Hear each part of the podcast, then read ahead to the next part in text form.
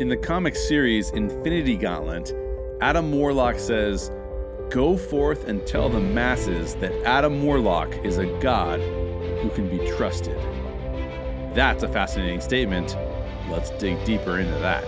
What's up, Story Geeks? It's Jay. On today's podcast, I'll be digging deeper into Infinity Gauntlet, the six part Marvel comic.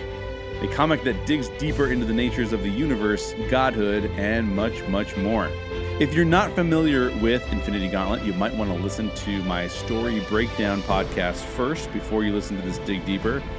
I'll explain in detail what happens in the story. In fact, super spoiler alert, I spoil everything about that story as I break it down. And I look at is this a good story? Is it something that we should be paying attention to, or does it kind of lose its way? That's on the main podcast feed and can be accessed for free. If you head over to thestorygeeks.com and become a supporter of the Story Geeks podcast at the $2 a month tier or more, you'll unlock premium content like our Aftercast. On today's Aftercast, I'll be comparing Thanos from Infinity Gauntlet to Thanos from Infinity War. We'll be breaking that down in detail. I hope you'll become a supporter and check that out. It's always fun to compare the inspiration for the movies to the movies themselves. Thanks for listening in. The Story Geeks podcast is produced by the Reclamation Society. Let's dig deeper into Infinity Gauntlets. In Infinity Gauntlet, Thanos becomes an all powerful, godlike being. And at first, he doesn't even realize how powerful the Infinity Gauntlet has made him. But as he fights the Avengers, the astral deities, and all these massively powerful beings, he becomes fully aware of his newfound godhood. And so, my question is what are some of the qualities that Thanos has in the story that make us believe he's achieved godhood? I found several. The first I found is omnipotence or unlimited power. In the comic, Thanos declares himself to be God. That happens right away. That's in the first issue, it's in the first few panels. But he doesn't seem to know how powerful he has truly become. It's almost as if we, as humans, don't really understand what being all powerful would really truly be like. And Thanos doesn't get that either as he learns more and more about how truly powerful he is, he becomes less and less human. In the story breakdown podcast, I actually compared him to DC's Dr. Manhattan from the Watchmen comic and film. And being all powerful or omnipotent is an interesting thing for us to consider. It makes for a more compelling story if Thanos has to struggle somehow. But technically, an omnipotent being wouldn't struggle at all anything that being wanted to happen would just happen with zero struggle.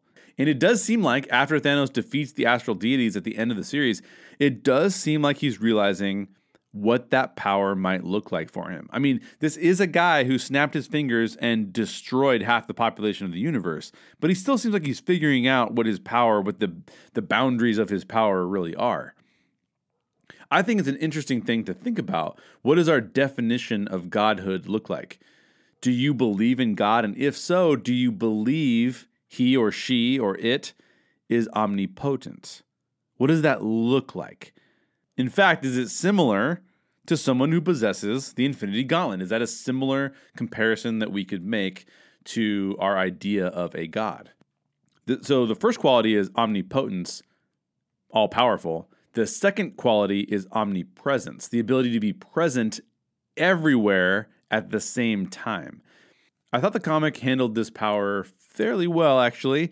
If you remember, this is the power that Thanos relinquished when he wanted to, the fight to be fair with the Avengers. He wanted it to be a fair fight, so he basically gave up his omnipresence for a time. He cut himself off from that power. Omnipresence, when applied the way the writers apply it here in this comic, is really fascinating. It doesn't just mean the ability to be in all places at once, it also means the ability to be in all times at once. You know, since time has a spatial component to it, and that's actually true, time does have a spatial component to it, Thanos is able to know what was and what will be. He knows what people will choose to do before they do it because he exists on all, he's present everywhere. He's present at all points of the timeline, all the time. That's also fascinating because it's another quality that we often associate with godhood.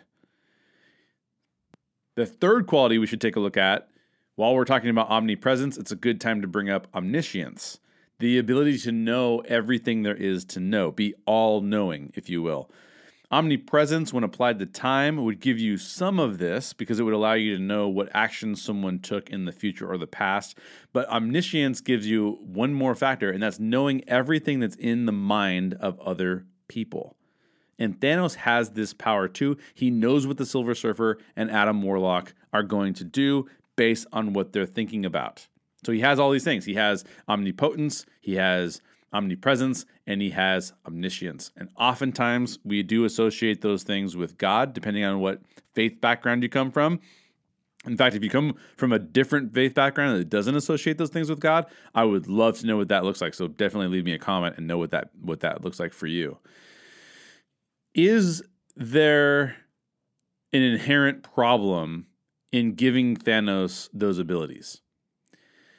If you give a character these abilities, anything that happens must be something that they allow to happen, which I do believe creates massive plot holes from a writing perspective or a storytelling perspective. That's why the writers had to have Mephisto convince Thanos that he should cut himself off from omnipresence or omniscience. If he's everywhere and knows what everyone is thinking, he literally cannot be defeated, especially because he's all powerful. So that part was cool, but there's no way that Thanos would be distracted later in the story and allow for Nebula to steal the Infinity Gauntlet from him. That would be literally impossible unless Thanos is still learning what godhood looks like and still has some fallacies that way. The problem is, even if he has fallacies, it doesn't solve for that plot point because he literally knows what Nebula is going to do. He's omnipresent, he's omniscient. He knows what she's thinking, he knows what her actions are going to be, there's no way that she could steal the Infinity Gauntlet from him. Doesn't make any sense unless, and there's an indication that this could be true, he sort of self sabotages himself and kind of just lets that happen. But again, seems real strange. Giving a character omnipotence, omniscience, and omnipresence is pretty dicey from that perspective. Why? Because the character, they have no way of being defeated. They almost have to realize their own problems and be defeated by themselves. Nobody else can defeat this guy. No one else can defeat Thanos. After he defeats the astral deities, he kind of realizes what godhood could be, and it is impossible to defeat him. Uh, one other thing I think is worth considering as we think about, you know, godhood and all of these kind of concepts. I don't think the comic actually digs very deep into this, but I think it's worth us asking, and that is can a being who has all of those traits, who possesses all of those traits, can that being also exist within the universe? Or would, by definition, they have to exist outside of the universe? I think most of us who believe in a God this powerful, as powerful as Thanos is becoming, and possessing all of these traits, would kind of answer that question like, no, it seems that God must exist outside the universe and, in fact, probably created the very universe itself. Otherwise, God would be, I think, probably a created being, um, more like Thanos, actually. So, worth considering. I don't find that the, I think that the pursuit of godhood is a fantastic plot to unravel. I think it's really intriguing and really interesting. But for someone who's achieved all of those qualities already, I think that that's actually not as interesting of a character unless there's something else going on there that that makes it more interesting. So, love to hear your thoughts on that. But sure, there's some there's some of my thoughts. Uh, next, I want to get into in the beginning of the comic, Thanos declares, "Let nihilism reign supreme." It actually says that on his forehead at one point in time. Now, uh, nihilism is a rejection of all religious and moral principles, often with the indication that life is meaningless. And how does that belief drive Thanos throughout the story? I think this is a really fascinating question. Our friend Scott Niswander also does a fantastic video on this called basically the philosophy uh, behind Thanos, um, something along those lines. If you search for Nerd Sync and Thanos, you will get right to Scott's video. Great video. Highly recommend you watch it. Um, we're going to discuss some of the very similar principles here that he's discussing there. But let's talk about nihilism and Thanos. some of this depends on how Thanos would express his view of nihilism. Uh, he clearly finds some sort of value in love and the concept of love. I think his version of love would best be defined as infatuation for someone who he wants to desire him. I don't think he's trying to be more intimate with death. He just wants death to respect him and desire him. And for those of you who didn't listen to the story breakdown and you're wondering what in the world am I talking about, death is actually personified as a female character in this case. I think uh, that could even be described as a biological response of emotion rather than an altruistic one, potentially. So you might be listening to the podcast and saying, like, well, I don't really believe in emotions being uh, something that is more nebulous. I believe that emotions are something concrete and that we are genetically dispositioned to have different emotions. So you could argue that Thanos has this biological response and wants death to desire him. You could argue that. But I think it is a bit strange. And like I said in the other podcast, it does make Thanos seem real immature. Um, but it's not surprising based on Thanos' immaturity and based on his desired results here, become all becoming all powerful and wanting death to desire him, it is not at all surprising that Thanos would attempt to mold the universe into his own image. This is what makes this is what's so fascinating though. My question to you as you're listening, if he did that, if Thanos molded the universe into his own image, wouldn't he then, by definition, create his own set of universal laws? He's a nihilist. He doesn't believe in universal laws. He doesn't believe that there's meaning in life. He doesn't believe any of these things. And yet, wouldn't he, based on what he wants, be creating laws? Really interesting concept to think about. As he becomes God, does he does he actually does that actually take away from his nihilism? Because he's the one that presents us with new laws and rules for how things should should go. And he can basically ultimately determine the end of everything. So another way of thinking about this is if there is no god then nihilism makes sense nihilism might also make sense if there is a god but that god doesn't care about his creation okay so there's that i'll give that caveat as well seems like that's true but if God does care about his creation, then there would be inherent laws to that creation. It would be intelligently designed, whatever that means in your context. It could be intelligently designed, you know, poorly. You could say that too. But I'm just saying it would be intelligently designed. If God cares about his or her creation, then it would be intelligently designed, meaning that care went into the setup of the universe and a methodology for how the universe works would be inherent in that design. So, my question is when Thanos becomes God, doesn't that mean that nihilism can't reign supreme? Like, by definition, does not, doesn't that mean that nihilism can't reign supreme? He's going to insert his opinion on the universe itself in order to turn it into what he wants it to be. Now, I don't think he can stay a nihilist and also be God unless he just removes himself completely from the way the universe works.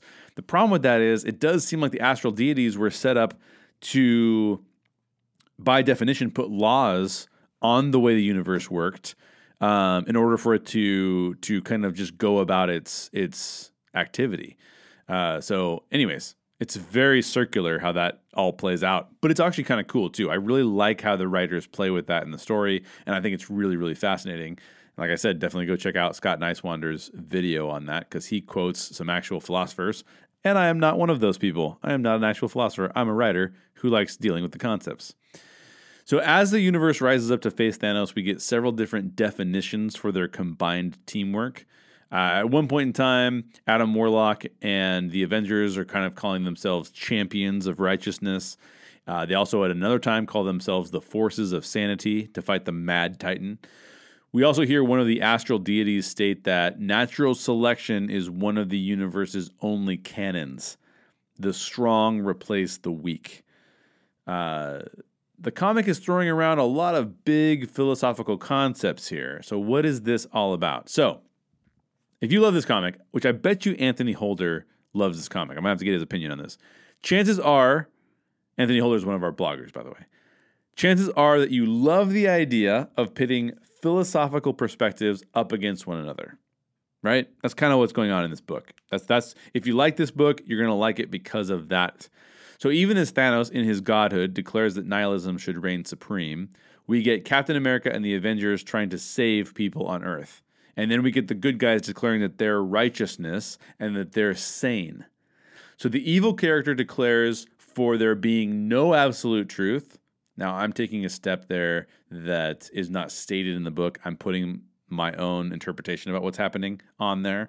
Nobody says there's no absolute truth. But the evil character, in declaring for nihilism, seems like he's also saying that there is no absolute truth, while the good guys declare that there's not only absolute truth, but they're the embodiment of it as champions of righteousness and as um, the forces of sanity, right? So we have these big philosophical ideas coming to a head. One is there is no objective uh, absolute truth. The other is, yeah, there actually is, and we're the embodiment of it, and you stand um, in, in opposition to it, and now we're going to fight. So at the same time, the beings that control what would be considered something akin to absolute truth, the astral deities, they're kind of maintaining the universe, maintaining the balance of the universe. So if they're going to have objective, some sort of, um, you know, the facts, the way that the facts play out, the way that the universe works, any sort of absolute truth related to that, uh, that's coming from the astral deities, deities, most likely. They say that natural selection is one of the universe's only canons. So the question is do any of these belief systems expressed even really matter? Uh, near the end of the book, the exchange between Doctor Strange, Thor, and the Silver Surfer, and Adam Warlock is really fascinating. Adam Warlock says, Go forth and tell the masses that Adam Warlock is a god who can be trusted. So, Adam Warlock has taken the Infinity Gauntlet. There's a conversation about who should have it. Adam says it should be me. He takes it, puts it on, and says to those guys, Go forth and tell the masses that Adam Warlock is a god who can be trusted. He knows he's going to be able to become a god because he knows the power of the Infinity Gauntlet, and he's telling them that he can be trusted. Doctor Strange uh, replies to him and says, I'm not sure that we can truthfully do that. That power corrupts is a truism that cannot be ignored. So let's pause here briefly. Adam Warlock is accepting godhood and then declaring that he can be trusted. My first question is Trusted to do what? Trust is a word that basically says if I trust you, it means I can rely upon you to do something. Well, what are we relying on Warlock to do, Adam Warlock to do? He's saying that he's can be trusted, but trusted to do what? So then Doctor Strange says that power corrupting people is a truism. Maybe not an absolute truth per se, but awfully close to it. Then we get Adam Warlock's response you fear a cosmic despot? I don't know how to say that word very well. you fear a cosmic despot? Surely you must realize that even before Thanos, you lived under such tyranny. So now the question is what was before Thanos? Well, the astral deities, which we don't have a ton of context into um, from this comic specifically, but that's an interesting thing to say. You lived under such tyranny. So even before Thanos, you lived under such tyranny. What tyranny? A cosmic despot? Maybe. Okay, got it.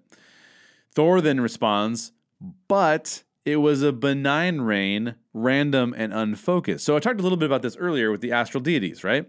They seem like they set up things and they let things go like there is love and there is hate, but those two forces are working in the world almost as if to balance it, not to say that hate is bad and that love is good. Chaos and order, same thing. It seems like chaos and order, as astral deities, eh, are not necessarily saying that order is good and that chaos is bad. They're just maintaining the balance of those things. I don't know. I would have said, I would have thought that an absolute truth was that love is better than hate. And I would have thought that the comic was representing that by having the Avengers fighting Thanos and sacrificing themselves because they love Earth and love the people of Earth. Whereas Thanos, you know, Thanos is killing other people uh, because of infatuation, not even really love. He's not even doing it because of love. And he seems like he's doing a lot of that uh, vindictively. So it seems like even as they're the the writers are expressing these ideas, they are gravitating towards certain ideas as being true and other ideas as not being true. I don't know. You're gonna have to tell me what you think about that as well, because obviously this is all can be under interp- uh, under interpretation. Now, so Thor responds, but it was a benign reign, random and unfocused. And as we know the astral deities, what little we know of them, that seems like that might be true. And then Adam Warlock finally gives us this. He says back to Thor, he answers Thor and says, And now that it is calculating the reign, his reign, meaning Adam Warlock's reign, now that it is calculating, you find this unsettling, afraid replacing usual chaos with order might prove unpalatable. So basically, I believe what he's saying here in the context of the comic is well, how could you say that a benign reign that is random and unfocused could be better than or more unsettling? Why would it be more unsettling to have somebody who's going to bring order to the universe? Why would you find that unpalatable? Why would you find that as something that you're going to be causing that's going to be cause for concern? Um, that's a really interesting concept as well. So Thor is almost saying, "Hey, I'd rather live in a world that uh, where the uh, astral deities, um, you know, the people that most resemble what we might call an uh, all-powerful, omniscient, uh, uh, uh, omnipresent God, those deities, if you will, the astral deities, it's better that they actually remain benign and random and unfocused. And Adam Warlock's kind of questioning that, saying like, "What are you talking about? Wouldn't you rather have a godlike figure that would provide a a calculating uh, a calculating reign that actually had order instead of chaos. This is a really good point. I think this is a contention. This is a contention of I, a lot of people that I talk to, is that uh, the world doesn't always seem like it's like it is ordered in such a way to benefit people. Doesn't feel like that to me. I don't know if it feels like that to you. Um, in fact, one of the one of the pastors I like to listen to, Timothy Keller, uh, says if you look around and, and and someone tells you that hey, God is a God of love, you'd kind of look back at them and go like, where did you get that? Open a newspaper. It doesn't seem like it.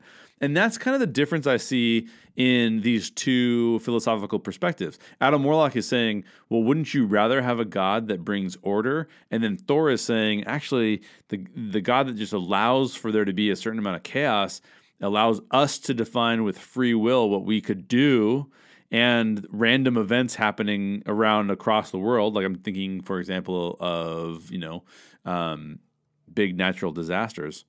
Thor is almost saying that's better. Adam Warlock is saying, like, why in the world would you want that? And that's something that we hear a lot. We hear that a lot for people who are, I've heard that a lot from some of my friends who are atheists. They'll say, you know, like, why would I want to serve God or why would I want to even have a concept of God when it seems like there's so much disorder and that he's allowing for these other things to happen?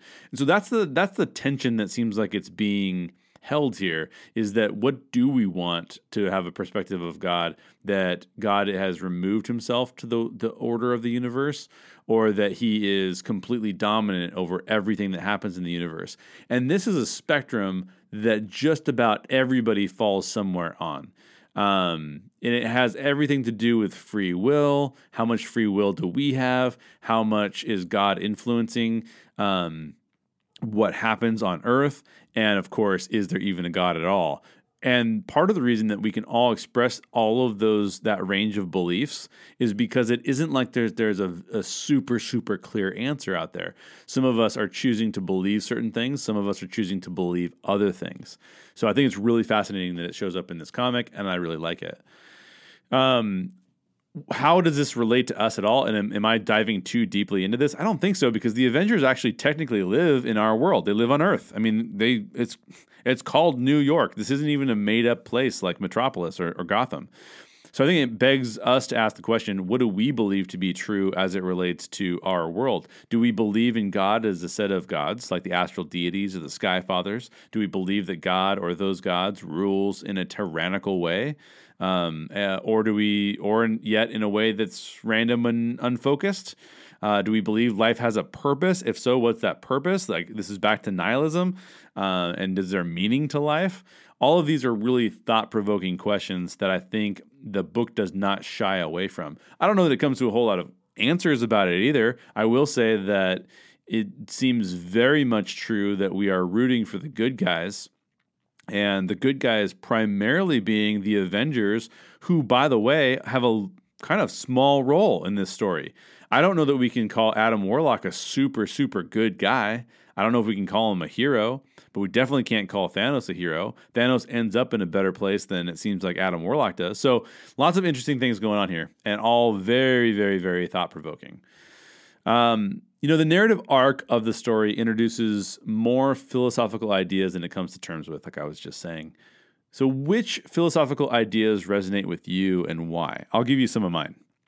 I think the idea that a nihilist would take up godhood is really fascinating and good for them for exploring that in a in a comic comic book, um, especially when that nihilist Thanos then has to become something other than a nihilist because he's responsible for designing the way the universe should work. That's really really fascinating.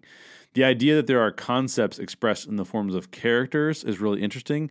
Um, it means that eternity, for example, isn't just a, a thing, but rather a being. Eternity has choices rather than being a concept. That's really intriguing. Um, I think the reason why that's interesting is that there's this idea that the lesser characters, or the, the non gods, if you will, uh, or uh, maybe a better way of saying that is the non all powerful, non omniscient, non omnipresent beings, um, are essentially reacting the way they do because they're being influenced by the astral deities. Can Thanos love without the astral deity of love influencing him? Can Nebula hate without the astral deity of hate feeding her that emotion? It's a question that it doesn't answer, but it's a question that it leaves out there, which I think is really interesting. Um, of course, Thanos fights back all of the influences of the astral deities, anyways, which is also really interesting. So, one of the things we say on the Story Geeks podcast is that heroes do selfless things and sacrifice themselves, while villains do selfish things to benefit themselves. Heroes have to give up something, whether it's safety or their, even their own life sometimes, in order to do a selfless thing, while villains do things to benefit themselves. I like the concept that the Avengers are sacrificing their lives, most of them being human or like slightly superhuman, but not gods, not these all powerful characters like we see even with the astral deities or the Sky Fathers while Thanos and even the astral deities are inherently acting in their own self interest. The only reason the astral deities enter this fight at all is because they're threatened by Thanos. Now, you could argue that Thanos could maybe was going to be more evil than they were going to be, but do we even know that? Well, maybe we do because he's saying that he didn't let nihilism reign supreme. Maybe that's maybe that's why. But it seems like they're really acting out of their own self-interest because they don't go to help the Avengers. They only step in when they themselves are in danger of being replaced. So I think that gives us as readers people to root for when we see people being selfless and not being selfish. So one of the bummers of the book is at the end, Adam Warlock is a prideful monster who seeks godhood. He's not necessarily a good representation of God at all. It doesn't seem like it to me because what's driving his desire for godhood is his pride. Very similar to how Thanos actually starts out the comic. And in the end, Thanos is all the wiser for not pursuing power while Adam Warlock becomes burdened by this power. I like that I like that the book doesn't end in an everybody's happy way because it's thought provoking. A lot of the stories that we've worked on don't end in a super everyone's happy way because thought provoking endings really are powerful. I like that the book doesn't come to many conclusions. But as a reader, I still have a desire for a resolution that declares that the good guys won, and we definitely don't get that. I mean, Gamora is hanging out with Adam Warlock still, so there's an indication that maybe Adam Warlock is not really a super bad guy, but it's dicey. It's dicey. All right, last thing we're going to address on here um, I am going to get into a comparison between Thanos from Infinity Gauntlet and Thanos from Infinity War, but that's going to be on the aftercast. So Patreon supporters will get access to that. That's one of my favorite questions to tackle, uh, but we won't won't be tackling it here. So please support us so that you can get access to that. The last question, which is central to the comic, revolves around the pursuit of power. Thanos already has power but he has to practice to learn the extent of his power. He has to learn what it takes to be able to use that power. We also hear the Silver Surfer, Thor, and Doctor Strange doubt Adam Warlock's suggestion that he will be a benevolent ruler for the universe. And then I believe it's Doctor Strange who says the power corrupts. Um, the question is should we desire power and does it corrupt people? Should we desire power and does it corrupt people? So, before I jump into that, I want to briefly touch on Thanos' pursuit of power because part of that pursuit has to do with the control he wants over death. He wants death to desire him. That's a power dynamic. I find it interesting that one, he didn't force death to change her mind about him. That's interesting to me. They don't cover whether or not he's capable of doing that, but it seems like he could because he creates Terraxia from scratch. So it seems like he might be able to change Death's mind by snapping his fingers again, but I don't know.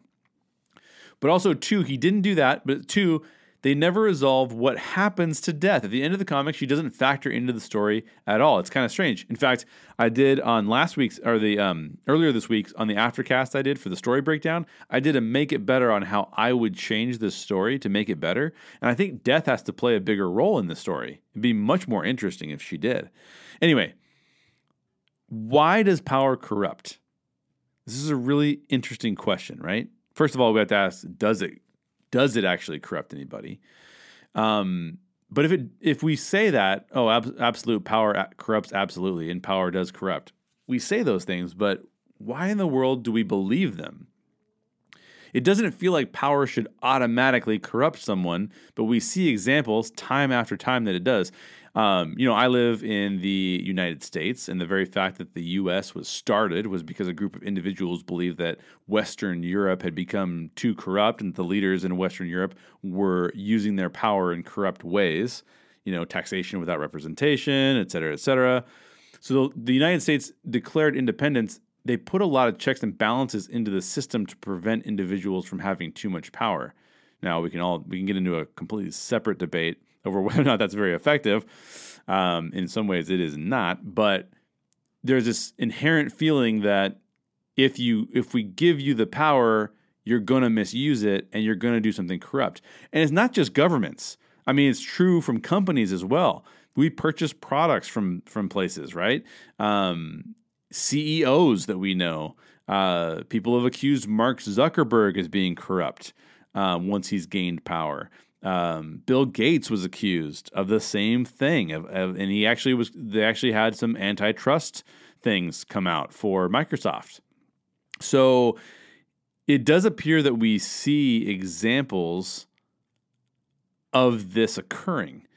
Um, now, I don't know what causes power to corrupt people, but I will give you a, a hypothesis that you guys can come back at me about. So I'm going to give you a hypothesis about why I think we have this saying that absolute power corrupts absolutely, or that power corrupts at all. And you guys tell me if you think I'm crazy.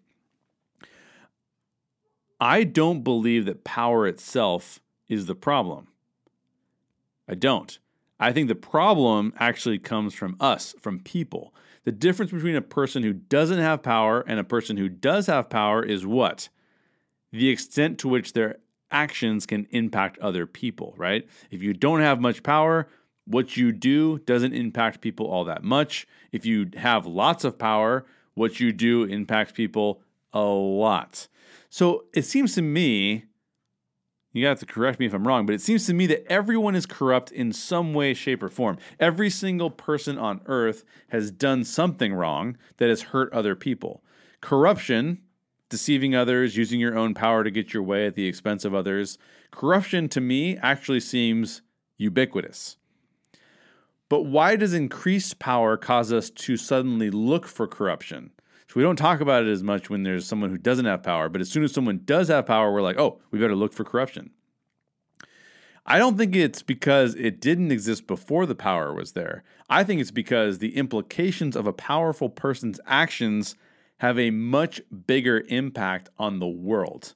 So, my hypothesis isn't that power corrupts, but rather that power makes corruption more apparent and more damaging. It also tricks the person in power into thinking that they have the ability to cover their tracks, which then increases the temptation they have to do corrupt things. The more power you have, the more you think, oh, well, the, the negative effect of me doing these things won't come back to bite me, right? That's why I think that power is very tempting for people to become corrupt.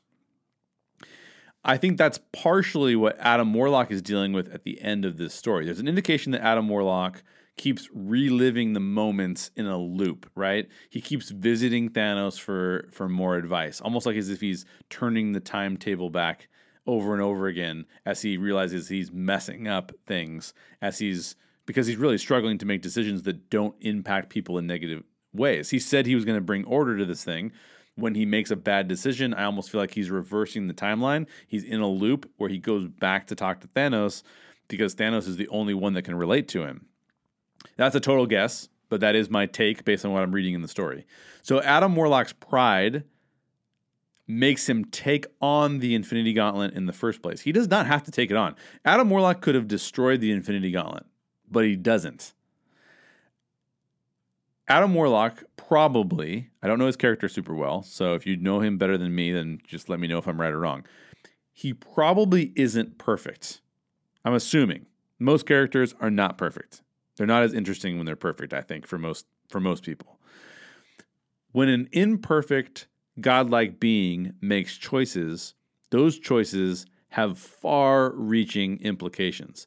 I don't think power inherently corrupts. I believe people are imperfect and that therefore they're already corrupt. I think that power increases the temptation to be corrupt because you can be more corrupt, and it falsely signals to the person in power that he or she can get away with the corruption.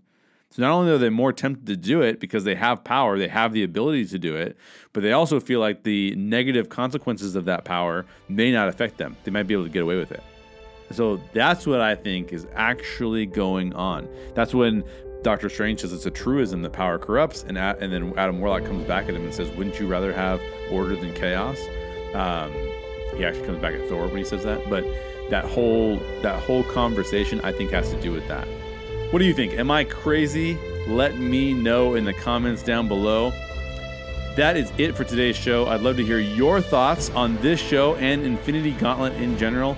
Let me know what you'd like me to dig deeper into next. If there's another comic series, another Marvel comic series you'd like me to dig deeper into, please let me know. But I'm not quite done digging deeper into this comic. On today's Aftercast, I'll be comparing Thanos from the Infinity Gauntlet comic with Thanos from Infinity War, the movie. For $2 a month or more, you can unlock that Aftercast and all the other Aftercasts we do as well. I hope that you'll check it out. Head over to thestorygeeks.com for more info. If you enjoyed today's podcast, please share our show with a geek friend. Thanks for listening. And as always, question everything in your favorite geek stories and always seek the truth.